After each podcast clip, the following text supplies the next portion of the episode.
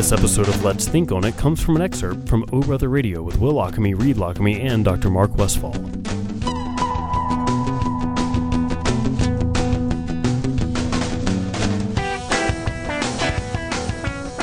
We're hanging out with Dr. Mark Westfall. Of course, you can check him out markwestfallmd.com.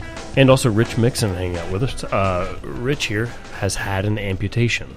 Before the break, I said Rich Mixon is, Is an, an amputee, and and I was corrected not by Rich, but by Dr. Mark Westfall. Why was I corrected? Well, essentially, when you talk to people about their disability, one of the approaches is to be person centered. And you know, we all tend to take shortcuts and, and, and kind of talk about what the obvious thing is. But so, and a lot of people don't mind. And Rich said he doesn't mind. What he said, I am an amputee.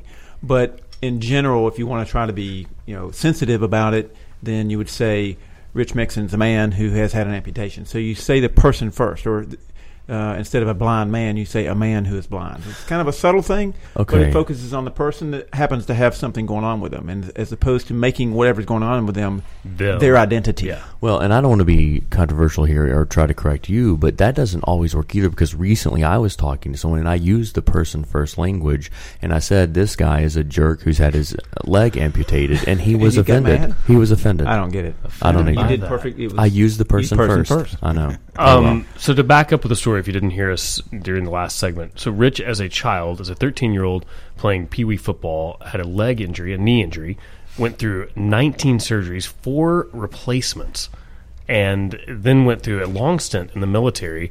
The pain continued up until five years ago, where you made the decision to have your leg amputated. Um, now, what we were talking about a little bit during the break, and I want to get back to, was the pain medicine addiction and kind of what all went along with that. Absolutely. Uh, when, as the decision was made, and, and I sat in the room with the doctor, I mean, yet I was going to a pain clinic down here in Birmingham, and you know, once you get to you take pain medicine for so long, I mean, at, at some point it starts to not work anymore. Right. Um, and I started being treated more like a drug addict than a patient. And you know, I just again that was another factor in. I was I was only about 40, 43 at the time, and I just I decided I couldn't go through life like this. Yeah. So, you know, I talked to the doctor here that I was seeing, and then I uh, he recommended I go see a you know the, the prosthetic guys and, and talk to them and see what they recommended, and and I did that. I go to, to actually biotech right down the street from from where you guys are now, and um, I talked to Eric down there, and he. Uh, he made some recommendations to me. He told me it was a you know ultimately my decision, and then um, it was only about three weeks later we actually did the surgery. Wow. Um, I, I didn't really want to put it off real long. Yeah. What was that conversation like with yourself? Well, it, when I, I was scared to death. I, I mean, because I, I knew waking up from surgery with my leg gone, um, you know, and the longer I put it off, I, I, I really I worried. And, It was the unknown kind of they- thing. Oh, absolutely. Yeah. Um, so it, the doctor did me a favor, uh, unbeknownst. Uh, I mean, we, we didn't know at the time, but uh, he was also overseeing the orthopedic department at the VA, and uh, it, it all just seemed to, to to be working its way for me. And and after talking to to, the- to the doctor at UAB Highlands, talking to Eric over here at Biotech, um, I asked him, you know, when when will I be able to walk again? And and he tells me, you know, look, we've had people walking as little as six, seven weeks. Well, and and that that happened for me. Uh, I mean, I made that decision to do it, but uh, I don't know. I was scared to death, to be honest with you. I would Uh, bet. So, like I- that that night before, was there any kind of like? Did you just look at the leg for a long time? Or did you? I mean, how how did that go? Because like something that that's been there your entire life, Life. more than you know, more than anything outside of your body.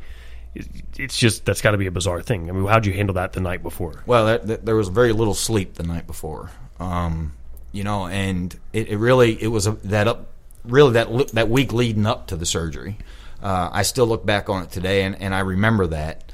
Um, I remember the long nights. I, I remember being stressed out. Um, I, I remember taking more pain medicine than I was supposed to. I was on, you know, I was on sleep medicine. Um, I think I think at the time it was Ambien. Um, so a- as those nights drug on, you know, it, it definitely put doubt in my head what I wanted to do. Yeah. Yeah. I mean, because the doctor made it clear to me that that I sure I didn't have to do it. Right. I mean, up until the day they wheeled me back uh, from from sitting in the waiting room. But really, did you not have to do it? Because it sounds like the the situation you were in was untenable. I mean, it sounds like you couldn't couldn't go on like that. I, I wasn't going to change my mind. Yeah. Um, that that decision had been made, um, and and I was going to go. I was going to go through with it. You were terrified. You say scared to death. What would you? How would you identify? Like, what was your biggest thing you were afraid of? I know we talked about just the unknown in general. Was there were there any specific fears you had about how your life was going to change? The walking thing, obviously. Yeah, the the big thing for me was the actual waking up after the surgery and seeing the the, the actual leg being gone. Right. That's that's what I stressed the, the absolute most. Yeah. And um, for me, you know, choosing to do it, and then having to, I remember again clear as day sitting in that waiting room that morning when they called my name to go back. You know, and and the decision being made that th- the next time I, I woke up was my leg was going to be gone. Yeah. But uh, when I woke up from the surgery, I knew immediately, even you know, after the, the still being on the medication and, and that type thing, that my pain was gone, and it didn't affect me. Um, I really didn't think about the leg being gone Right. when, when I woke up. You were focused on where you're headed forward From- now. from Yeah. there. Which you know gets back to the the point of resilience in adversity. I mean, Rich is a great example of how um, taking positive action in the midst of adversity uh, really is a is a sign of resilience. Right. And and something you know we talked before about these are things that you can learn. I mean, resilience is not just some people have it, some people don't have it. I mean, there are there are points about resilience that uh, you can teach starting in childhood. Right. Um, in this case, Rich, you know, he looked at his options. Um, he evaluated, you know, pros and cons. Uh, he he sought out consultation, um, and he stayed forward focused on where I want to be as opposed to where I am right now, and that helped get him out of where he was. And let me just ask you real quick. I mean, I know a lot of people who have chronic pain. Chronic pain can lead to a lot of mood problems, depression, and whatnot. And if you feel comfortable talking, I don't, I don't know your story. absolutely. But did, did you suffer with periods of depression during all the chronic pain and, and the, the medicines, or was that not one of your issues? Yeah, I, I think I found myself sitting in a chair uh, more times than not. Uh, I mean, even crazy stuff like yard work, you just you lose the motivation Right. to, to want to do anything, and that's that was the thing that happened with me with the pain medicine. The motivation was gone. Yeah. Uh, I just I didn't want to do anything. Anymore. Did it affect relationships?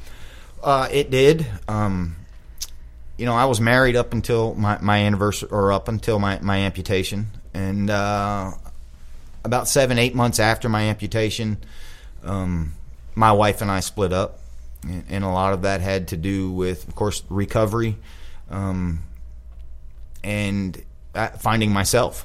And, and and it just it didn't work out, and Yeah. and that happens to a lot of amputees, unfortunately.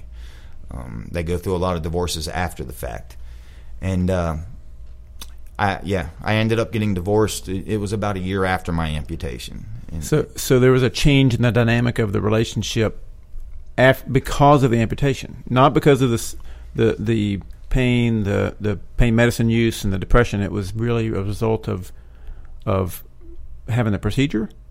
Is that what you're telling me? I, I believe that the, the individual that that I was married to just she could not accept the amputation like I was, and the time it was going to take me to get back to being who I wanted to be. I mean, it had been many Recovery's many hard. People don't. I mean, you, you think, okay, you got your leg amputated, no more pain, put a prosthetic on and go. I mean, it, Not that simple. no, No. There's a long process involved.